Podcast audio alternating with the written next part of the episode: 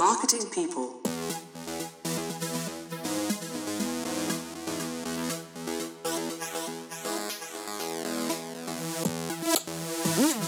If you say, I'm looking for a sales manager, any idiot can say, I can spell sales manager, and hit apply, and there you go.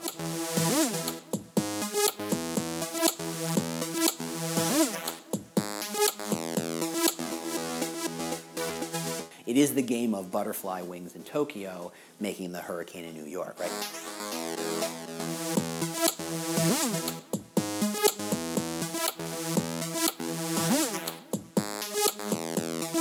Welcome to Marketing People, the podcast where we talk to marketing people about how they market to people. I'm your host, James Richter, and in today's episode, I sit down with James Ellis, a self described employer brand nerd. In our conversation, we discuss the difference between your corporate brand and your employer brand and how those identities overlap. We also discuss what your employer brand and a bird's nest have in common. Uh, it makes sense when we get into it, I swear. And we also talk about tips for getting more high quality candidates and less noise in your hiring efforts. So, what is an employer brand? Well, it's time to find out as James Ellis and I explore every aspect of employer branding and the strategies your business can take to improve it. Enjoy.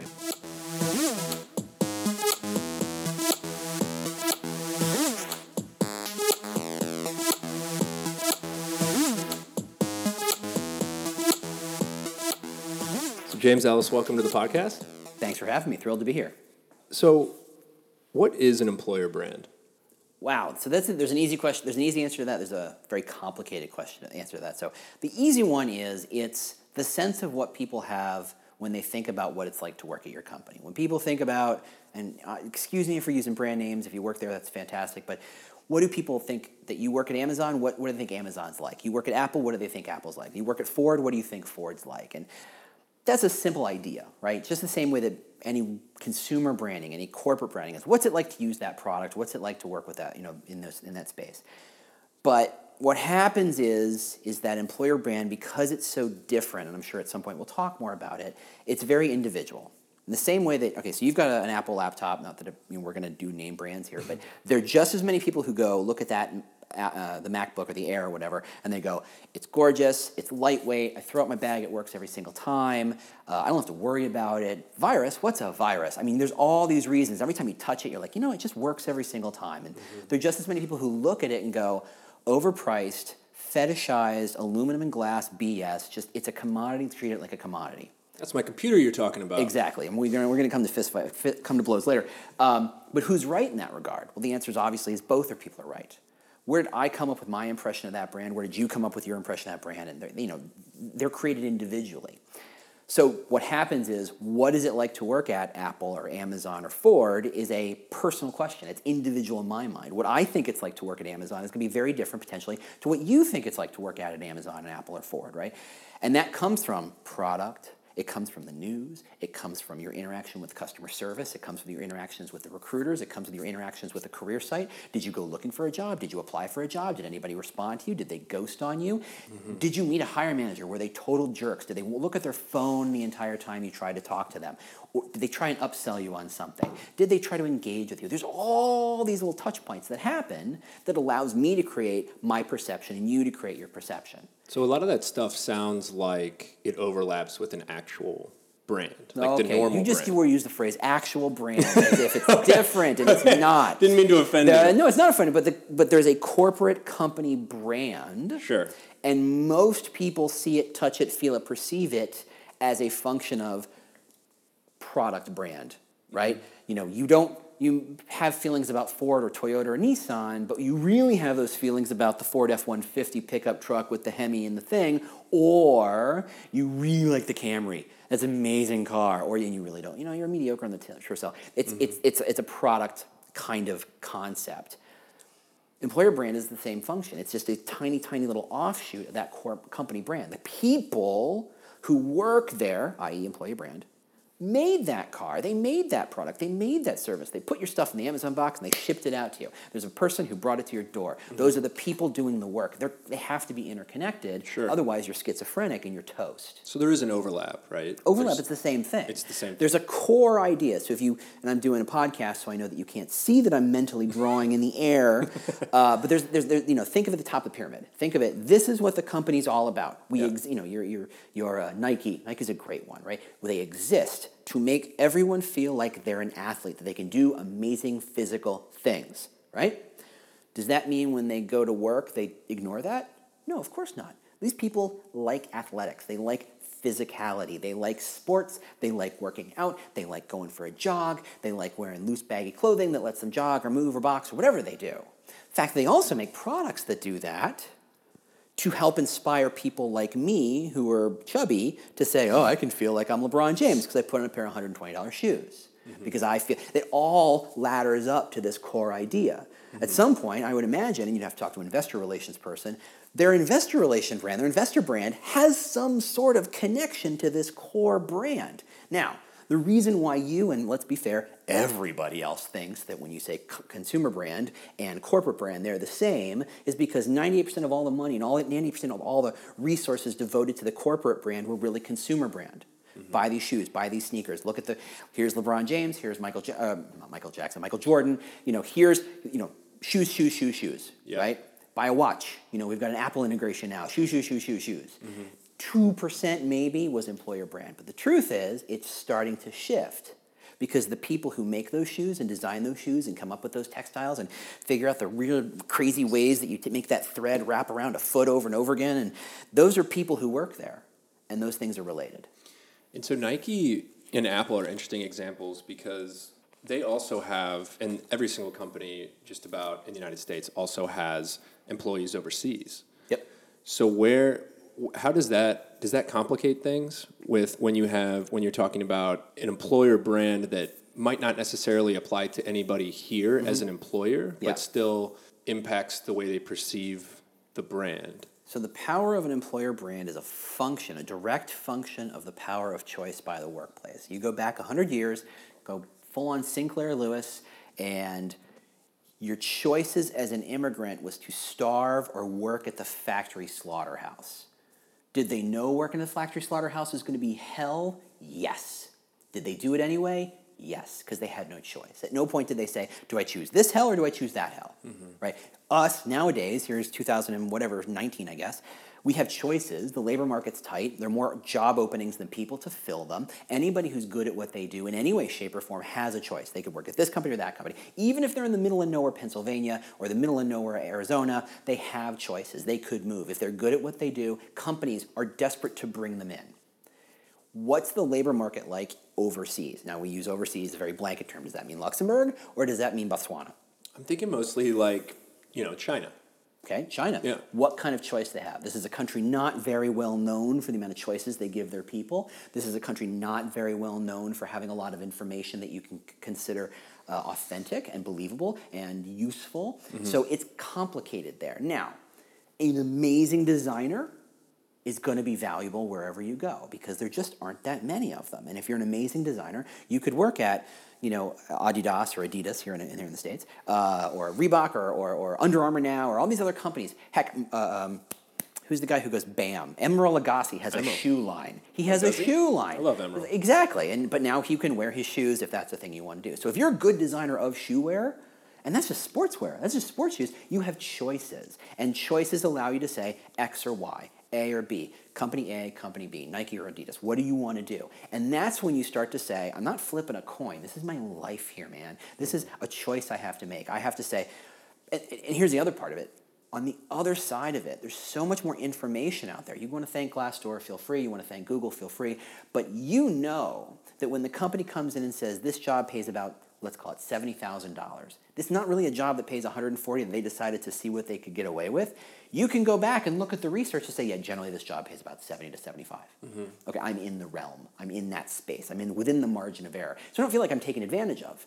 And I can say, okay, if I get an offer from company A and it's 72,000, an offer from company B and it's 70,000, On a purely transactional basis, you pick company A because there's $2,000 more. But what if company B says, yes, you're going to be happier. You get to go home at 5.30. We have a gym on site. We have healthcare on site. Uh, uh, you get to work on the products you want to work and you have more choice you have more autonomy you have more ownership you have more sense of community more sense of support more sense of mission more, there's all sorts of things you can offer a lot of intangibles. A lot of intangibles. And then a lot of tangibles like the gym membership exactly and the free lunch. Yep. and so it becomes a bigger package. But what really begins to happen is that if you know wherever you go you're going to get within this band of salaries because the information is now transparent.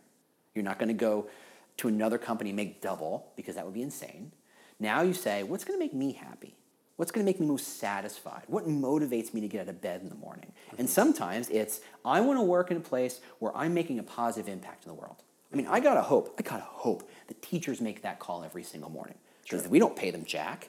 Their benefits suck. Yeah, yeah, yeah, they get three months off, but let's be fair, those people, and if, if you know teachers, you know that some of them are insanely smart. They're making a choice. It's not like they got stuck. It's not Sinclair Lewis and the factory uh, slaughterhouses. They made a choice to work with kids because they believe in something more. Mm-hmm. They make less than they could, but they made a choice. Okay. Some people make choices to say, I want to make the most money possible, and I hope they have a lot of fun in that hedge fund, mm-hmm. right? Nobody goes into hedge fund to change the world. They sure. go in there to make a, ta- a, ton of cash and get the heck out of Dodge. Right, right. Why do you work where you work? And everybody has different motivations. And so, what you're trying to do in employer brand thinking is to say, what do I reward? Is it work life balance? Is it innovation? Is it the drive for status? Is it the, the, the performance? Is it ownership? Is it mission? Is it values? Is it team? What do I reward? Now I'm going to find people for whom that is the most important motivator for a job, right? Teachers started to suddenly pay a lot more money, and honestly, I wish they would, but if they did, it's not going to radically change the people who show up. It's still people who want to help kids. They're going to be thrilled to have more money and their lives going to be better, but you're not going to have a sudden influx of people saying, you know what, suddenly kids are a thing. I'm going to get into that now. That's an interesting question. I, I would love to see that play out. Yeah. I don't know if there are Some any sort of examples yeah. in around the world of where that's happened, but. Um, well, then it becomes a game of quality. Right. So if suddenly, let's pretend theoretical company or country, and they double the, the teacher salaries it's not that there's suddenly a huge influx. It's the people who are there, the best of the best, are going to migrate towards those jobs. You know, think of a private school; they can pick and choose. Whereas you know, inner city schools, it's like, please come work for us. They'll take almost anybody. But the people who really want it and want to work for it, they will elevate themselves up. Sure. So, if I'm hearing you correctly, it sounds like people choose the products that they want to buy, not only because of the products, uh, but to a smaller degree, how they think of the company, mm. right? It gets even more complicated than that. Okay. Every time you buy a product, you're effectively telling a story about yourself, mm-hmm. right? Let's go to go go talk to Uncle Seth about that one. Every time you buy an Apple, Apple says something about you. Whether you buy a Samsung or a, or a, a Lenovo or an Apple, you are in some way telling yourself a story about yourself. I'm the kind of person who likes this. And what you're really saying is, I'm the kind of person, because I've picked an Apple, I value design and completist thinking and a more holistic approach to things. You pick a Samsung potentially because you say, I'm the kind of person who puts my money other places where it's more valuable. This is just a commodity, this is just a tool. Why would I spend twice as much on a hammer? A hammer does what a hammer does. Mm-hmm. So I'm gonna focus on this, so I, this is the kind of person I am. You're telling yourself choices about that. Where do you tell that? Where does that story come from? Right. And it comes from marketing, it comes from branding, it comes from this is the kind of place, this is the kind of company, this is the kind of product for people who like this. Right. And it sounds like the employer brand is a small piece of that. It's a piece of it, yes. And then when you think about so that's that's somebody owning an object, owning sure. a product. Mm-hmm. Then when you think about somebody deciding whether or not they should work for that company, they're also considering how good is the product? What's that product yes brand and no. like? Yes and no. So okay. we talked. We started this off by what is an employer brand and how is it perceived, and it, you have to go back to the bird's nest model of how brand perception occurs. Mm-hmm. If I go to Target, and I'm sorry, Target, I love you. You have half my money. I have a four year old, so all my money goes to Amazon and Target. So there you go. Full disclosure. Uh, otherwise, they're not paying me anything. I go to Target. The products work great. They're inexpensive, they're affordable, they're valuable, they're useful. Every time I go in, I don't hate my life because I'm going into a store, and there are other stores certainly I could name that that would not be the case. Um, I, I, check out pretty quickly. They give me good bags. I get to go home, I reuse those bags. I feel pretty good holding on to those bags. That's great. I like Target as a consumer, but I'm in Chicago. So how many Target jobs are there in Chicago? Well, best case, store manager. I'm not a store manager guy. So is it going to be enough to have those interactions to say, yeah, go ahead and move my butt to Minneapolis? And by the way, it's snowing outside, so no, do not move my butt to Minneapolis. Um, those are choices, but that's a part of the puzzle. If I see, I don't know, and it goes back to my motivation. What am I motivated by? Is it ownership? Is it drive? Is it brand? Is it status? Is it what is the thing? But there's so many other elements that create that bird's nest. So it is. Um, there's one by my house, or there isn't one by my house. They don't do good returns very well. The, the, the products never fit. They always fit. That's that happens in a passive model, meaning I'm not looking for a job. I'm having standard human being interactions with other human being capitalist society type things, i.e., products and goods sold at a business. I shift gears. It's time for me to look for a job. I go to some big old job board. If you want to call it Indeed, feel free, but I'm not getting paid to do that. And it's like a roulette wheel, right? You type in job I want, enter, ka-chang, and it's like 20,000 jobs, all with the same title. And this is Chicago, so 20,000 isn't too crazy a number. Right. And you're going to skim through those. Now, 20 million businesses in North America alone, how many do you think you know? Maybe 0.0001%? percent mm. Maybe, right? So you're going to look at a lot of businesses whose logos you have zero connection with and zero interaction with and nothing resonates in positive or negative. Mm-hmm. One or two of them will be negative. But then that Target logo comes up and you're like, you know, I do like their products and I do like that thing. And oh, there is a job I'm looking for. Now I've shifted into active search mode. I'm absorbing information differently. I'm absorbing I'm listening for the news. I'm listening. What would it be like to work here? What would it be like to have to be here? What would it like to interact with these people? What would it be like? That, that's all employer brand is. What would it be like to work here? And you're starting to absorb different touch points. You're starting to read the job description. Was it well written or was it just a bunch of bullet points that was puked out by HR? And let's be fair, you've seen them both. Uh, was it, did they try to tell a story? Did they try to connect me to something emotional or human? What does it reward? Does it reward work life balance or does it reward innovation? What do I rewarded by? What do I want to be rewarded for? I'm looking for a match, and that's really what it's all about. And then, by the way, it shifts gears again. When I decide to apply, we now go into candidate experience mode.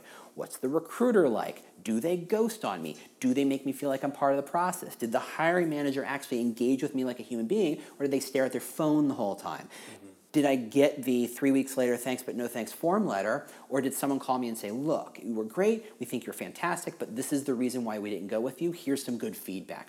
All of those things feed my perception of employer brand. And it's an individual perception, not your perception, it's just purely my perception. Mm-hmm. Times that by a bajillion, which is, let's be fair, how many different times it happens, and that's how the game gets played. Right.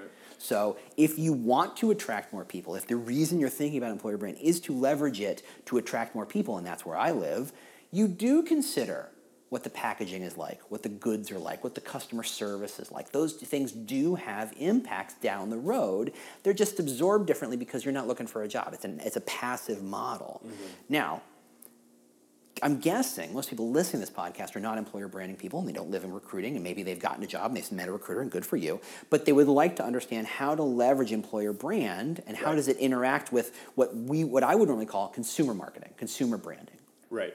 Why should a why should a marketer care basically about employer branding? I think we've already gotten a few good answers. There's pieces to it, right? yeah, and I- Yeah. and I think it's because they share they share a lot of space, Yeah, right, in yeah. the in the customer's head. Yes. And sometimes the customer isn't thinking, "Oh, that's my perception of the employer brand, and that's my perception of of the product brand, Yes. and that's my perception Yeah, of they, the they can't brand." silo that stuff up. The human being was not meant to compartmentalize at that level. Right. Let's flip it around. You've got a neighbor, and your neighbor raves about John Deere. I, I, and where I come up with brand names is really crazy. It's like, did, you, did I just see a commercial? Um, but they rave about working at, at John Deere. And then one day, you need to buy a tractor or a lawnmower. That's going to impact. So it goes both ways. It's not just the job seeker receiving inputs from consumer. The employee experience impacts the people in their networks. And by virtue of the function of word of mouth, it has much more powerful power than the ad and the commercial desperate for you to buy a tractor. You know Susan who works upstairs, who works in accounting, who just raves about how great the company is. That has more impact potentially than the commercial they spent however much money developing and putting on the Super Bowl, right? I was So it- just thinking that, yeah. And so, because you were talking about, you know, a you know piece of advertising and the product, these are all things that could prompt somebody to be interested in a job somewhere, Mm-hmm. right? uh, that entire candidate experience that they might go through that's that's a personal interaction that generally they experience alone or with a few people from inside that organization Yeah, it's a very human personal interaction, right? It's two people interacting. It's not a billboard in a person. It's not a digital ad in a person. It's person to person. right and so those three basic brand experiences mm-hmm. are all experienced pretty much at a personal level mm-hmm. right but then there is the next step whether or not that person gets the job which is the content they're going to start creating Yep. right Yep. and it's going to start going out into the world and Yep. influencing other people's perceptions of what it's like to work there It's ripples on ripples on ripples. Everything that you do, every action that you make, ripples out to the people in that network who are touched by that action, who then ripple out to other people. And it's you know, it is the game of butterfly wings in Tokyo, making the hurricane in New York, right? You have a bad interaction.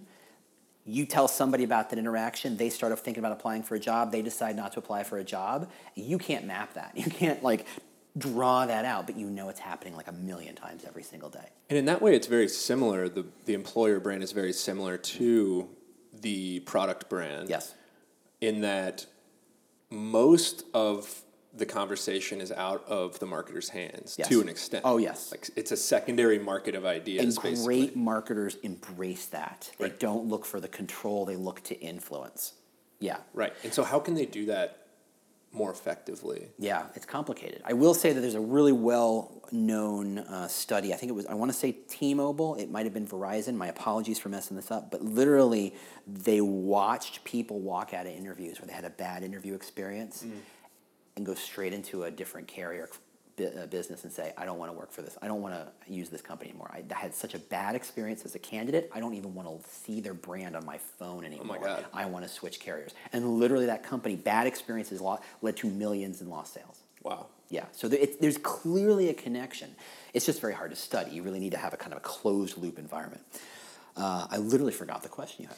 So, I think it, it scares it scares marketers. I know personally, and, Mm-hmm. and brand marketers, and and uh, you know all the way up to the CMO, especially that so much of the conversation about the brand is out of their control. Yes. And so they can control, you know, the creative in the advertising. They can control their website. Mm-hmm. They can control the quality of their products. They can do philanthropy. Um, they can Different kind of message, sure. They can treat. But their, that's why I always go back to that bird's nest model. If you want a bird to change its nest, you don't say, hey, bird, bad nest, do it better. Here's some plans, here's some blueprints, here's a zoning rule, whatever. What you do is say, how is the bird collecting the materials to build that nest? Okay, well, it's Chicago, so it's a lot of coffee stirs, there's the occasional cigarette butt, there's a little piece of black plastic bag in there somewhere, maybe a little bit of grass. You want to change that bird's nest? Go in a three block radius and destroy all the coffee stirs. Pick up all the cigarette butts. Replace them with tr- twigs and grass and straw, and suddenly the bird's nest changes. So the mar- brand marketer's job is not to change the nest, but to use the nest as a focal point to say what is being what is being used to build that and change what's around it. So if I don't like that people are looking at my product and saying, ah, it's this, I have to stop the bad news stories. I have to change the product. I have to change the packaging. I have to change the bad customer service because those are things that are leading to that brand perception. I can't say, hey, ignore that horrible customer service interaction you had. It's not important. You still love this company. Because the second you try and tell me that, I go, nah, screw you, no. I, I know what I know. I had what ha- that happened to me. You don't care about me as a comp- as a as a as a um, uh, customer. Guess what? I'm gone. You can't control that. But if you have some influence to say, look, and let's be fair, we- we've all done customer. Anybody who you know has done customer service jobs, it's a thankless job. It's a hard job. It's it's an atrocious job, and certainly not paid enough. But to say, look, I know it's easier just to say, just reboot the computer and hang up. Mm-hmm. But if you can hang out for three more minutes and just make sure that person feels like they were heard, like I call up a cable company or I call up a cell phone carrier or you know an airline. I mean, these are companies that nobody actually likes who they work. Uh, nobody likes doing business with them, but you have to. Nobody likes their cable company. That's my assumption. Right.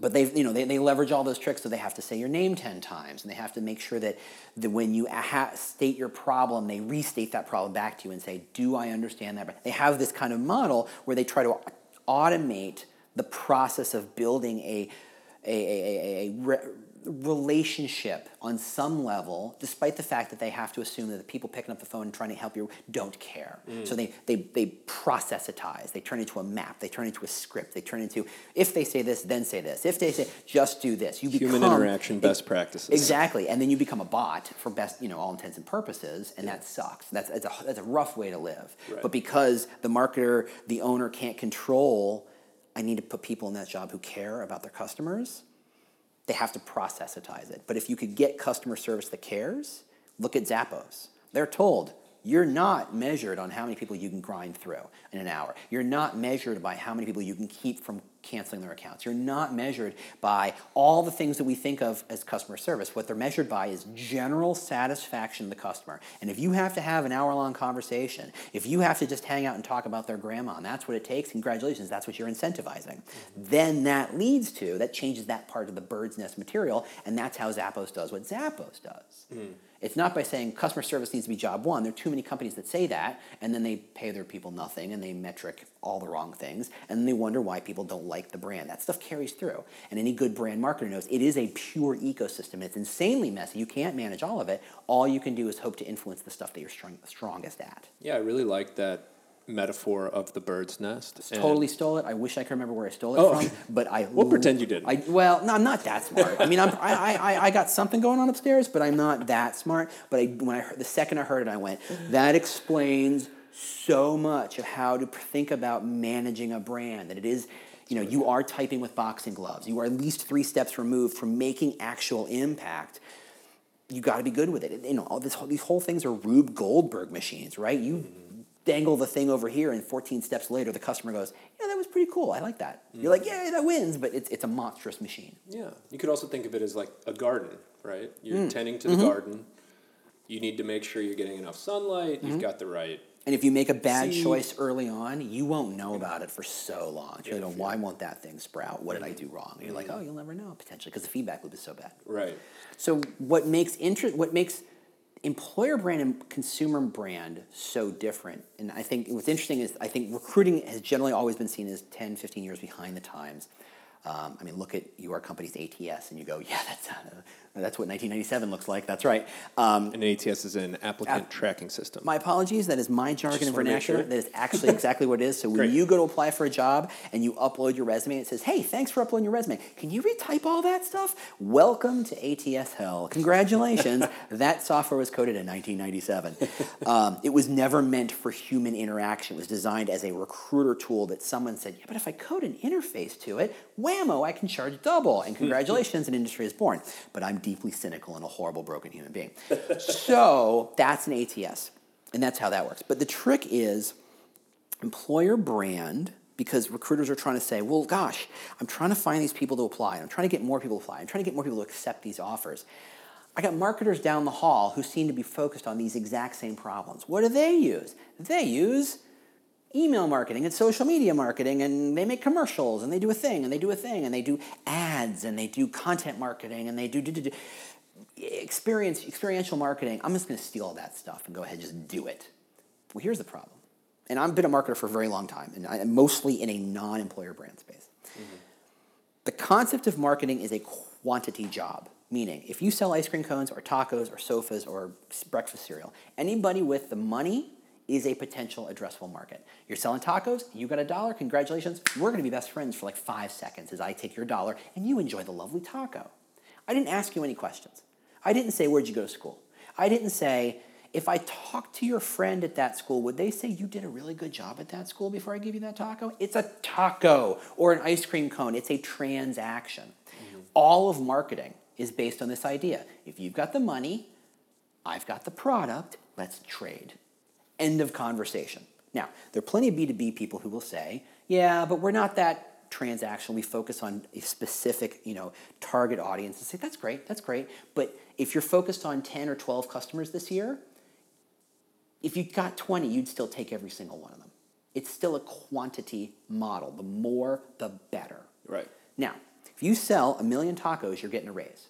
Heck, they're going to stick your picture on under a under a big logo. It's going to say "Employee of the Month." You're amazing. You sold a million tacos.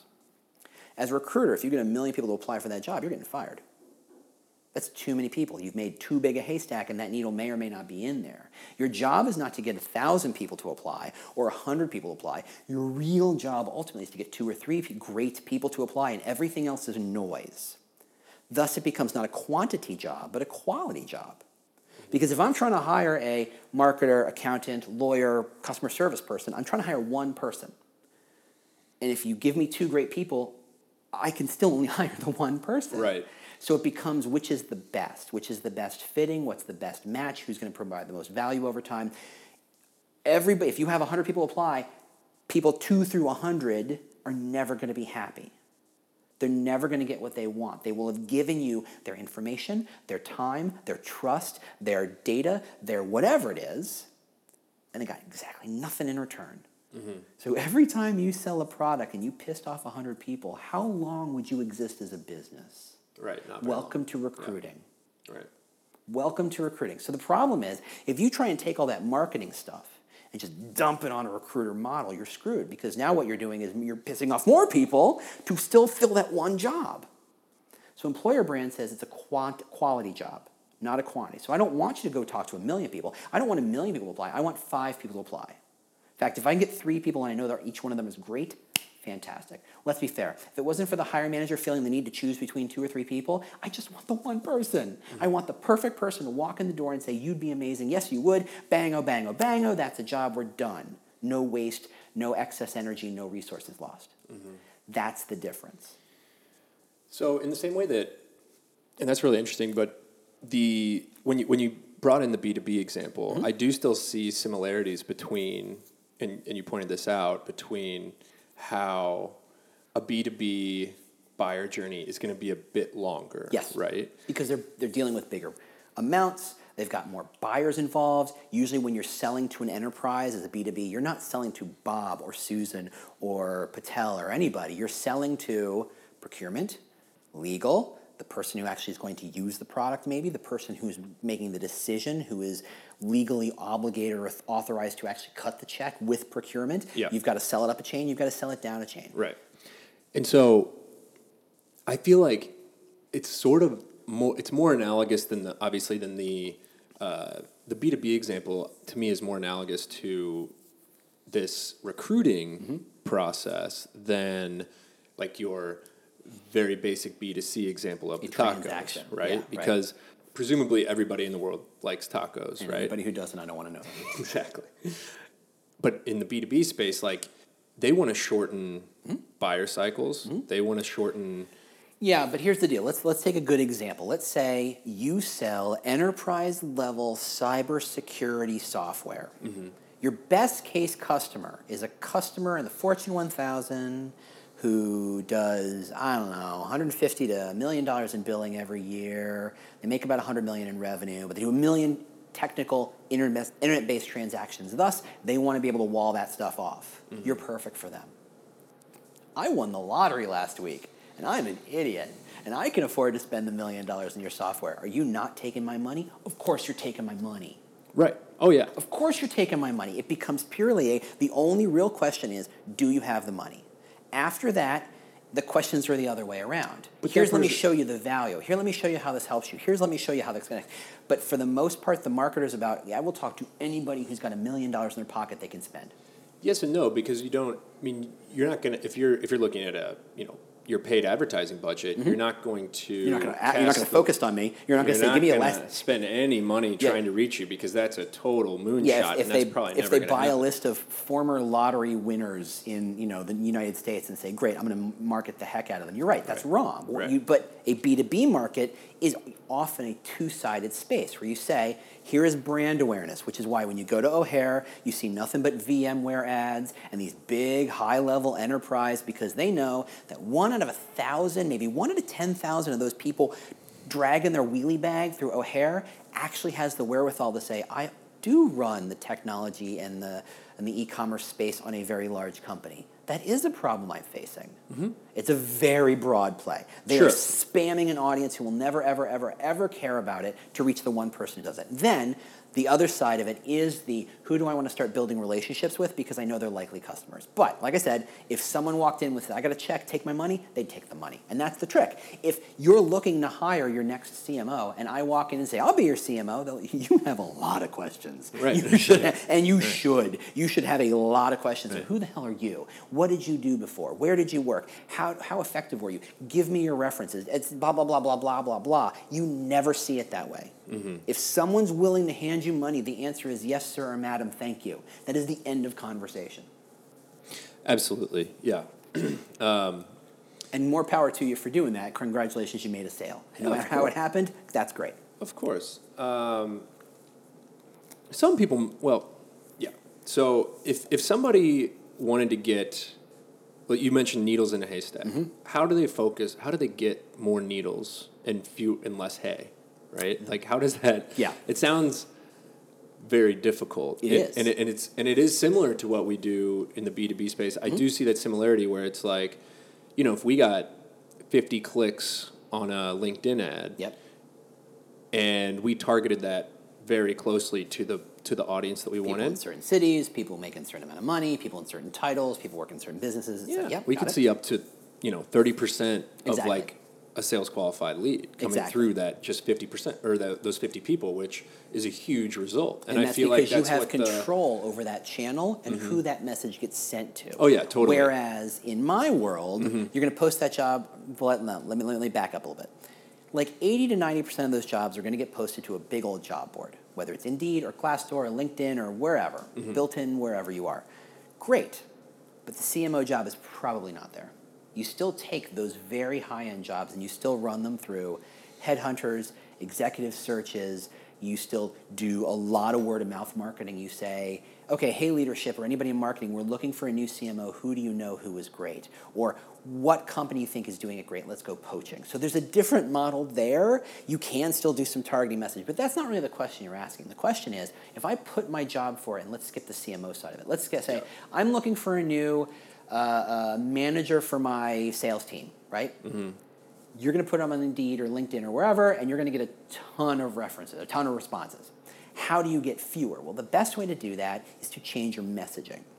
If you say, I'm looking for a sales manager, any idiot can say, I can spell sales manager, and hit apply, and there you go. And this is the messaging on the actual job posting. On the job posting, on the career site, everything ancillary to that entire process, on your social media, on your career site, on your content, on your videos, on your stories, on your blog, on your, on your, on, you can go all over the place, right? Because we know that the higher up in the totem pole you get, the longer that candidate journey becomes. If I'm a entry level kid and I just got spit out by University of Wisconsin Madison and I look like 50,000 other kids who look exactly like me. We have the same skill sets, we have the same experience. We probably all look the same, frankly. We all have the same pair of shoes, we all got the same red t-shirt, right? We all look the same. We're all just hitting apply, apply, apply, apply in the hopes that law is a big number is to say someone will eventually call me. Mm-hmm. I've got a history degree, please for the love of God, somebody call me. Let's move that forward 10 years. I've had a job, I've got experience, I have skills, I have valuable skills, I know how to market them, I know how to frame them, I know where they're good and I know where they are and where they're useful, and I know how to promote them and talk about them. So I build a good resume that says, I'm valuable to somebody. Great.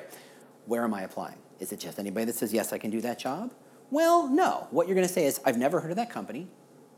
They're in my location. That job does sound like something I'd want to do. They framed it pretty well. I'm going to go do more research before I hit apply. And so they go to Glassdoor and, and LinkedIn and all these places. They ask their friends. They do the dance where they say, ah, I see you're two degrees uh, disconnected from me on LinkedIn. Let's go do coffee and I'll ask you questions about what the company's really like. You get enough information to make the judgment call. Then you go back and you hit apply or you don't, right? So that process happens. Um, if you want to turn the anywhere from 100 to 250 applicants per job into something far more manageable, a lot of tricks at your disposal. And the first one is the job posting. I'm a big believer, and I am a very small voice in a vast, vast universe who believes this, but I know for a fact that it works. Every job posting at the bottom it should have, and here's why you'll hate this job. Mm. Go look at every job posting you've ever seen. First off, they all look like they were translated into Japanese and then into Icelandic and then back into English by two lawyers who didn't like each other. And they said, here, and it's going to be communicated purely in bullet points. And you're like, oh God, you're killing me. But if instead you said, here's what the company is all about, Here's how we're trying to make our particular dent in the universe, right? Here's how this team is helping our company make an impact. Here's how this role supports this team as we make this dent in the universe. And this is kind of what our culture's like. By the way, it would be super helpful if you had some of these skill sets, and here are the things you're going to do every single day that are crucial that you understand. And by the way, here's why someone might hate this job. Mm-hmm. You structure your job posting like that, your job applications will be cut in half like that, and you will lose no needles because anybody who saw that, here's why you won't be happy, thank goodness you showed it to them ahead of time before you got them into the interview and got them into the offer stage and they you started to say here's the job and they went you know what? I didn't like the interviewer. They told me the job was like this. Put that information in the posting. Mm. if you understand that you don't need 200 people to apply you need two feel free to talk about that job freely but recruiters because they're very often KPI'd up on the number of applicants and number of and how they are in the pipeline and how many people they move from one stage to the other. They don't want to do that because they're scared that if they don't cast the widest possible net, they might lose this diamond in the rough. I'm going to tell you, those diamonds are gone. Everybody knows their value these days. No one has not found the internet. No one has not found these sites that talk about what you're worth or what the job's worth or what the company does. It's all open and transparent. Um, a friend of mine used to work at Glassdoor she likes to talk about conversations about that. We're entering the age of transparency, where 10 years ago, the concept of knowing what your neighbor paid for their house was like science fiction. That was only something lawyers knew, title companies knew. Now, Redfin, Zillow, you, you, know, you name the company, all sorts of places tell here's the public domain information of how much your neighbor paid for that. And then here's what they paid the previous person for that property, and you can go down the line. What if you start to apply that to salary? Mm-hmm. That sounds crazy to find out that everybody knows what your base salary is and you know what everybody else's base salary is. But five years from now, everybody's going to know because yeah. it makes more sense. So if you start to decide the future is moving in this direction towards transparency, towards openness, towards understanding the bigger picture, and you have to move your, your materials in the same direction. Everything you see in 99% of companies' employer brand, recruitment marketing, recruiting spaces is predicated on the concept of because I have the job to offer, I have the power. I hold all the keys. I have all the cards. I make the choice.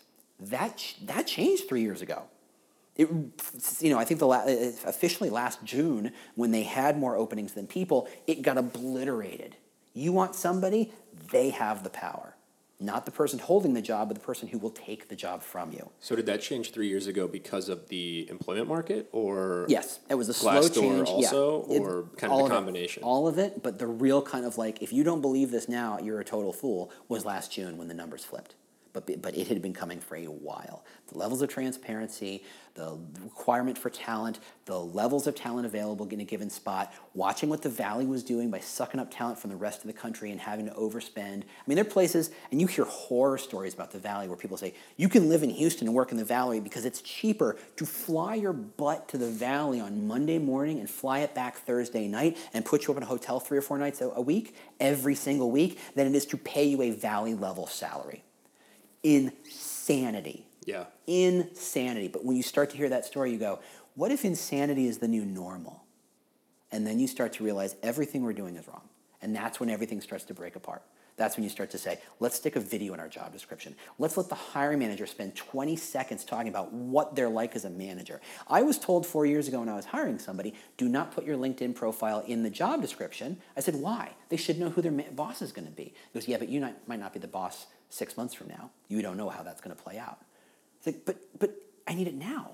And this right. might be an attractive way to say, look, look how open I'm going to be. That was my particular brand out to the world to say, I want to coach you, I want to mentor you.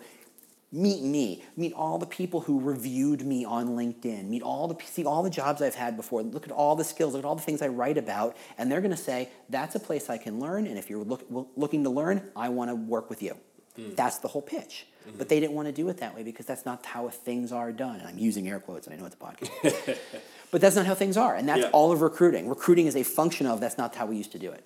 So it sounds like you're advocating for, you know, when in doubt, Nuke be it. transparent. Nuke it. Destroy it. Start from scratch. Think about clean sheet of paper, everything you do.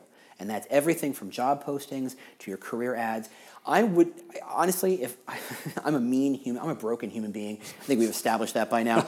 I love looking at LinkedIn people and saying they say, "Hey, we're hiring," and I just want to email them and say, "You and every other human on this planet. You are saying nothing of value. Hey, join me. I don't know you. Why would I want to join you? Your message is flawed. Your message is broken. You are spending time wasted on a message that nobody cares about. Here's three things you should be sharing instead." Mm that's when recruiters go, but I've always done it this way and it's always worked. It's like, yeah, but it's frog in a, it's frog in a pot of water. Mm-hmm. It worked great 20 years ago when the internet was new, when the fact that you had a job board was magical. Yeah. And now it's like, yeah, a job board, it's a, tra- it's, a, it's a completely transactional experience. So what do you share? How do you attract attention? How do you build a brand? And that's where I live. And so part of that, again, to this theme of transparency, um, you know, consumers in the in in the non-employer space mm-hmm. when they're when they're thinking about making purchasing decisions again so much of that lives on social media google yelp facebook i mean just name it it goes nuts and so what should employers do to empower their employees to share their experiences as an employee on social media mm-hmm. is there anything they should do should they have should they say anything goes should they like what's the strategy there because i know there's a lot of fear also mm-hmm. um, with companies that they're going to share too much. They might mm-hmm. share a bad experience. Oh my gosh! So yeah. Uh, so what what is the strategy there? All the friction around that process is a function of uncertainty. The company is uncertain of what you will say and uncertain that you will say nothing but glowing things, so they never ask.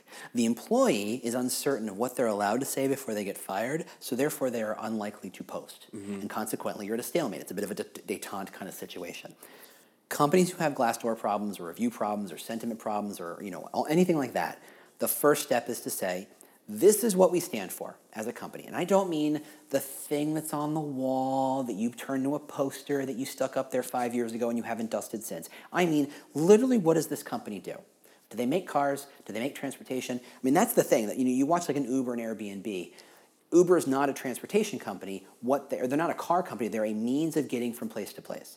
Airbnb is not a hotel company, it's a way of staying places and opening options that you're not to be. If you really understand what you're about, and not about the product or the commodity that you're servicing, but what you're really about and how you're about, that's step one.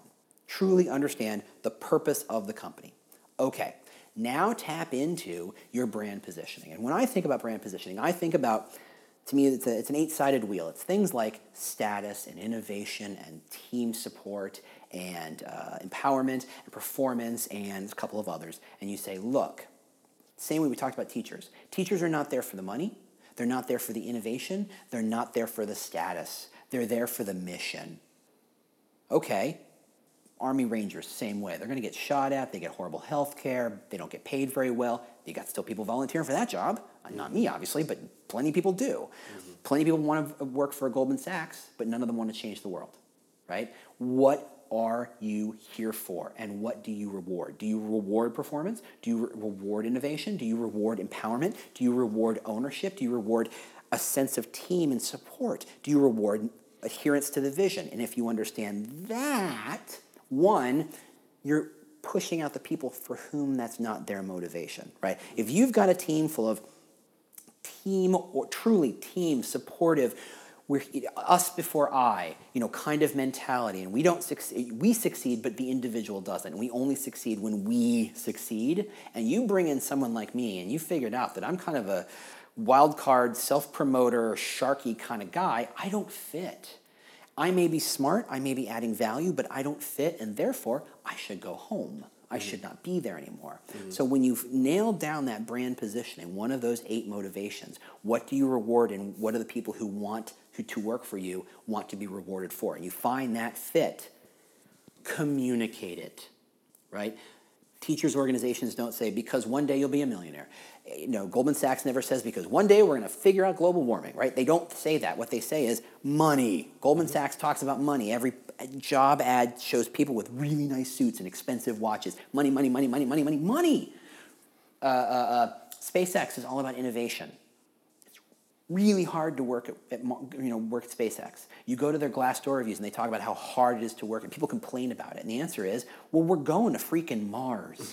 Yeah, There's right. no easy way to Mars. Although And didn't they, didn't didn't uh, SpaceX just get? Uh, there was some Wall Street Journal article about SpaceX and some other companies and about how they were actually gaming their Yes. glass their Yes. Glassdoor They're reviews. absolutely gaming it. But the truth is, SpaceX had to because so many people were complaining about how hard to work it was. Right. The problem is Glassdoor, and this gets really in the weeds for my life.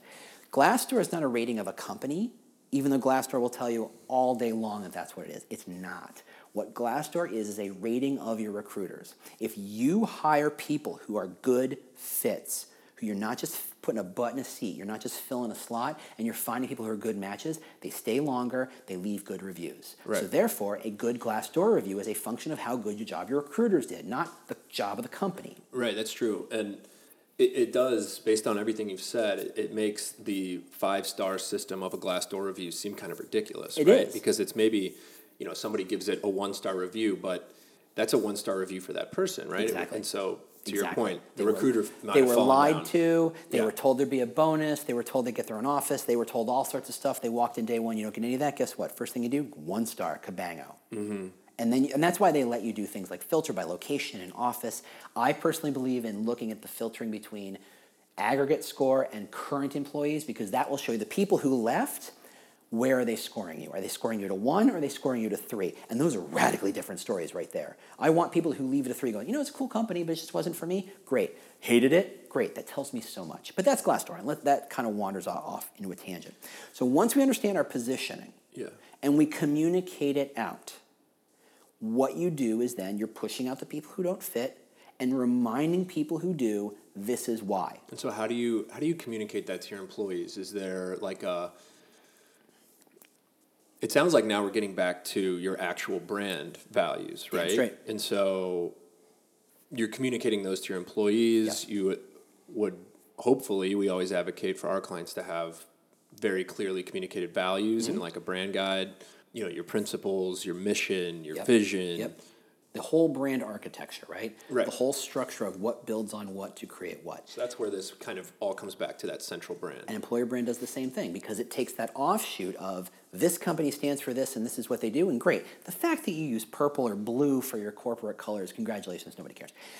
Internally, we can start to leverage off if that's what the company is all about, and the people who work here are motivated by these things because we've done the research and this is what we reward, and there is true alignment between if we're all about work life balance, we don't then promote the people who stay till nine o'clock every day because Right. that creates the disconnect. That's Right. you know, and, and that's where the problem, things like brand guidelines can be the coat of paint on a bad problem, lipstick on a pig model. Mm-hmm. Whereas employer brand, what happens is what you see that allows you to build that bird's nest is not what you're being told by what you're experiencing and doing. And that is the behaviors that are driven by the identity and the mission and the values and all that positioning is what you believe. When marketing and when, when some liar like me, and I'm a marketer, so all marketers are liars, and when I'm telling you the reason you work at this company is X, and you turn around and you look at everybody else who works here and you're going, that's not actually why we work here. Right. It turns out this, who are you going to believe? The liar or everybody else? It's everybody else. And it's not just some sort of random uh, series of events, it's a stacked series of beliefs and identity turning into behaviors, turning into what people see. That is the brand. Then it's a bird's nest model. You want to change that brand, you don't suddenly say, we're all about fun, and you bring in the clowns. You start to say, look, we need to start to move these things, and that is changing your policies, changing your leadership. Who do you fire? Who do you hire? Who do you promote? Why do you promote them? When you promote them, how are you communicating that? How often do you communicate that strategy? If you're in a place where it's all about team and leadership never communicates, how much are you about team? Mm-hmm. So suddenly that's where the real game I play lives. What are you doing as a company, internally and externally, and what do you aspire to, and what are people motivated by, and what do you reward? All those, you know, very complicated Venn diagram in my head, that's where I live. And if you can start to look at all the different pieces that ladder into that brand, that's where I want to make adjustments. So I'm very comfortable saying, hey, company, you're telling me you're all about empowerment, but your 401k is crap. Mm. And nobody feels like if they are empowered, they get the reward out of it because your 401k says there's no reward at the end of this. Mm-hmm. You're just, I'm just milking you. Yeah, and it's something we say all the time as far as uh, establishing your actual brand. Like you really have to take these things seriously and look around and be. And authenticity is is so important, right? Um, Look, because, like you said, you can hire George Clooney to say that's the best cup of coffee he ever had. yeah, I don't believe that for a second. I'm Right. pretty sure George Clooney knows how to get a really nice espresso. He doesn't need to press the button to make that happen. And I'm not mentioning any brand names, but we all know what I'm talking about. Right. But I think I've got a machine right back there. Actually. what that might be why I thought of it. But also George Clooney, he's great. Um, but if you talk to an employee, they're going to give you the straight dope. They're going to tell you what they really saw, how they really feel. You buy them a beer and you're going to get everything. And there's no incentive to say, look, somebody's paying me a million dollars to say something nice about this coffee. They're going to say, this is what I saw. You can decide how you like it or don't like it, if that works for you or don't. You're going to have to make your own call. But the words you get from that are so much more valuable and authentic and credible than what the quote unquote paid spokesman would say. Makes total sense. So it sounds like transparency, authenticity, credibility. These are the Those are the foundations. Yep, you gotta you gotta understand those, and if you don't, you're gonna kind of you know be chasing your own tail. So, what's one thing that a recruiter or an HR manager, what's one thing that you would like them to focus on uh, that that they can do to improve their efforts at getting those needles? Yeah, yeah, Yeah. I think the first thing is to embrace the pain. Is to say, look, frog in a pot of water. The water got hotter and hotter and hotter and hotter and hotter, and suddenly we're about to boil. And until you just look around and kind of remove the delusions from you, that whole what we've worked has always worked and that's going to be fine. Once you rip that off, then all sorts of things are possible. But until then, what you're going to try and do is optimize. And I know that there are plenty of people who make a lot of money optimizing things. To me, it's a dirty word. Mm. To me, I'd rather blow it up and start from scratch than find a way to eke out three more percent of value out of that thing. I'd rather reinvent it and double the value. I want to, you know, jump the entire chasm rather than figure out how to kind of walk my way up there. And HR, for whatever, and now I have a lot of reasons for why HR doesn't want to do this. HR loves rules. Their reason for being is to not get the company sued. And the fastest way to keep the company from getting sued is to establish rules that everybody has to live with no matter what. And whatever those rules are, we have the rules. They're public rules. You can't say you didn't know about the rules. And when you violate the rules, you're on your butt and you can't sue us because we rules. That's HR. That's, that's their entire mentality. That's a rules driven existence that is so anathema to me as a human being, which is why me and HR tend to fight a lot, pleasantly. Um, ironically, that's why my, my wife is. She loves rules. uh, how we get along so well is beyond me, but there we are. She knows I haven't seen a rule where I don't go, how do I blow that up into a million pieces and start from scratch? She knows that about me. So until HR and recruiting, and recruiting almost always lives in HR for better or for worse, and I think they should, first step one is split out. But until it can start to walk away from the rules and the process and say, I want to build relationships with these people. I don't want to drive them through a pipeline. I don't want to drive them through a process. I don't want to push them like cats through the chute and say, okay, we brought 100 people in, pick one. It's got to be about, I built relationships with people. And when the hiring manager comes in and says, Did you hear Susan quit? We need a new sales manager. The recruiter should be able to say, I know five who would be great. Hmm. Because the problem is, if the hiring manager, and like so many problems within a company are a function of friction, meaning I won't let my star player move to another department where they would be more valuable for the company because I don't trust that the recruiter will bring, in me, bring me another good player for that role. So consequently, I'm going to fief them up. I'm going to not let people walk away. And that harms the company. You win, but we lose. Now, if you have faith that the recruiter always has a stockpile of talent, that they can fill it like at a moment's notice, you're going to let talent go up and out. You're going to let them say, you're going to let boomeranging happen. And boomeranging is such a huge, huge trend right now that people aren't really talking about. Mm. Leaving, going where the grass is greener for two years, and then coming back and bringing back so much skills and coming back ready to go because you already know the company, and you already know the politics, and you already know the players. They're super valuable. Mm. But if you hoard, you don't create boomerangs because people don't want to come back to that. So if you have trust in the recruiting process and they, that trust starts with knowing that it's not going to take me 12 to 18 weeks to refill that role or six months before that role once filled actually becomes uh, a productive and isn't just a loss leader, then I'm willing to let things happen. I'm willing to take more chances. I'm willing to be more flexible with my thinking and my talent and my team and let things happen.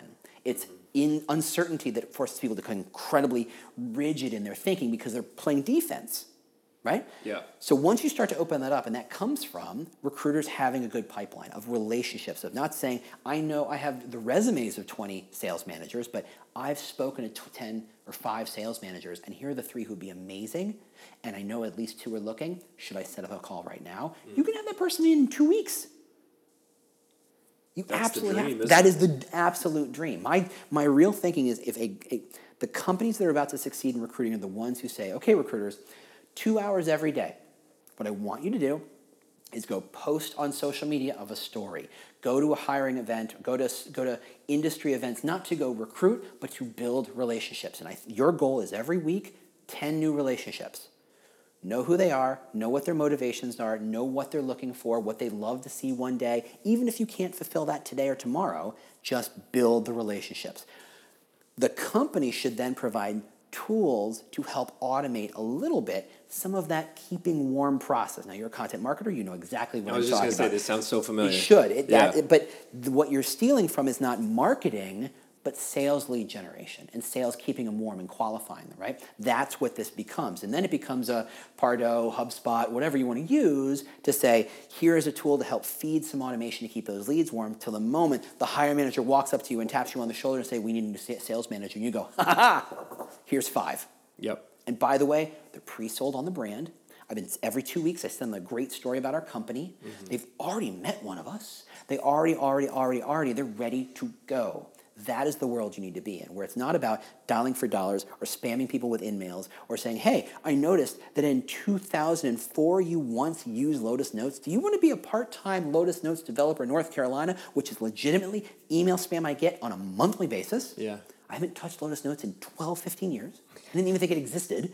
Um, but they're like, yeah, do you want to move to North Carolina? No but they just spam because it's of no cost to them to spam the hell out of people. Right. Recruiters need to then say, and it's kind of where we started. Every time they spam somebody, they're actually pushing someone away. Instead, if you build a relationship, you're not annoying people to get, you know, you're not annoying 10 people to get to the one person, you're focusing on the one person, building a relationship and saying, look, even if I never place you, even if I never have the job for you, I'm building a relationship and you change jobs and I change jobs and, and, and, relationships are inherently good things and provide value wherever we go. And then you should be looking for recruiters who bring in the relationships. Mm-hmm. I have a network of 10,000 people who I have some connection with, who I've kept warm. Maybe they're all data scientists, maybe they're all accountants, who knows? But that's super valuable. And that's the recruiter who gets the bonus, the rewards, the, the raises, all that stuff. The fact that you can put one more button a seat in a month of no value. Well, I love that idea of just giving, building relationships, and you know, trusting that those seeds that you plant will uh, bring a lot of fruit in the future. Yeah. And that seems to be another theme that that really connects a lot of the ideas that you're sharing. Yeah, and the problem with marketing has been always that because it's not sales, it doesn't have to be connected with a output or an outcome. It can be, I have driven X number of leads. I guess I'm done. Right. And sales will figure it out. But the integration that sales goes, these are better leads than these. What are you telling them? Like the biggest, you know, I love to talk about the mark, the best marketing ad in the world is free pizza and beer. Click here. Mm. Now, of course, you click here and there's no free pizza and beer. You've just pissed off everybody who clicked. You got a great click rate. You're a genius, right? You're the world's greatest marketer, right? No, it is understanding the throughput all the way to the end of the process. Seeding mes- messages, not of free ebook, but more about here's an interesting idea to consider that the salesperson starts to reinforce. And if we go to a, a seed based metaphor, they're fertilizing this idea, mm-hmm. they're watering the idea. Suddenly it sprouts, and suddenly the conversation becomes how do we make this happen? And that is a single line. And by drawing the line between marketing's half and sales half, you end up cutting the process in half and you have disconnects, and that's where most of the problems are. Recruiting's the same way. What is this company all about? What are we trying to achieve? How do we achieve it? Feed that into the recruiters. Recruiters build relationships over time, and you know, that, that, that reap the benefit of those relationships and those messages and turn into faster talent. I love it. I've learned a ton in just this hour, so I'm not thank drunk. you so I'm much. not drunk. I swear I know that not- that's water in that, that's cup. it's you handed it to me, so I assume it's not gin. that doesn't necessarily mean it's not water, but yeah. But you know this one. Yeah, you have it marked. That's, good. That's good. You heard the seal crack. That's true. I did. Um, thank you so much, James. I've learned a ton. I hope our listeners have learned. I'm sure they have a ton about employer branding and uh, how to keep that pipeline full uh, and using those principles that you that you enumerated. No, yeah, thr- thrilled to be here. This, I mean, I you can tell I'm very passionate about these ideas. Love the I've passion. been thinking about this for a long time. Um, if you want to learn more, I have a podca- pa- podcast called The Talent Cast, where if you like the sound of my voice, boy, have I got something for you, because it's literally just monologues. I do writing, I do blogging, I do consulting. So if I, other places to find me are The Talent Cast, Yes. employerbrand.consulting, jamesellis.us. If you want someone to really spark the recruiting team into life, to give them something beyond, to think bigger, uh, I would love to help you out. I would highly recommend anybody who needs that help to reach out to James. I will also put all of those links into the show notes and make it as easy as possible for people to get in touch with you. Fantastic. Awesome. Thanks so much, James. Thanks, thanks for having me. This has been a blast.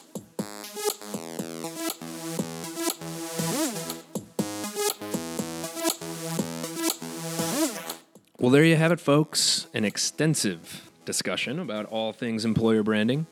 I had a lot of questions for James, and he brings such a colorful and informed perspective to the topic that I did not want to leave any of those questions unanswered. Thank you again, James Ellis, for coming onto the show. Uh, please check the show notes for information on how to contact James, his website, his socials, etc. I hope you learned as much as I did. I encourage you to subscribe to Marketing People Podcast on iTunes if you don't already, and follow the show on SoundCloud if you're on SoundCloud. And please do me a favor and share the show with a friend or a colleague who you think might learn something from it. Ironically, I have zero marketing budget to promote this right now, so right now it's all word of mouth, which means you if you have a mouth that makes words. Okay, that's all I got. Thanks again for listening. Until next time, on Marketing People.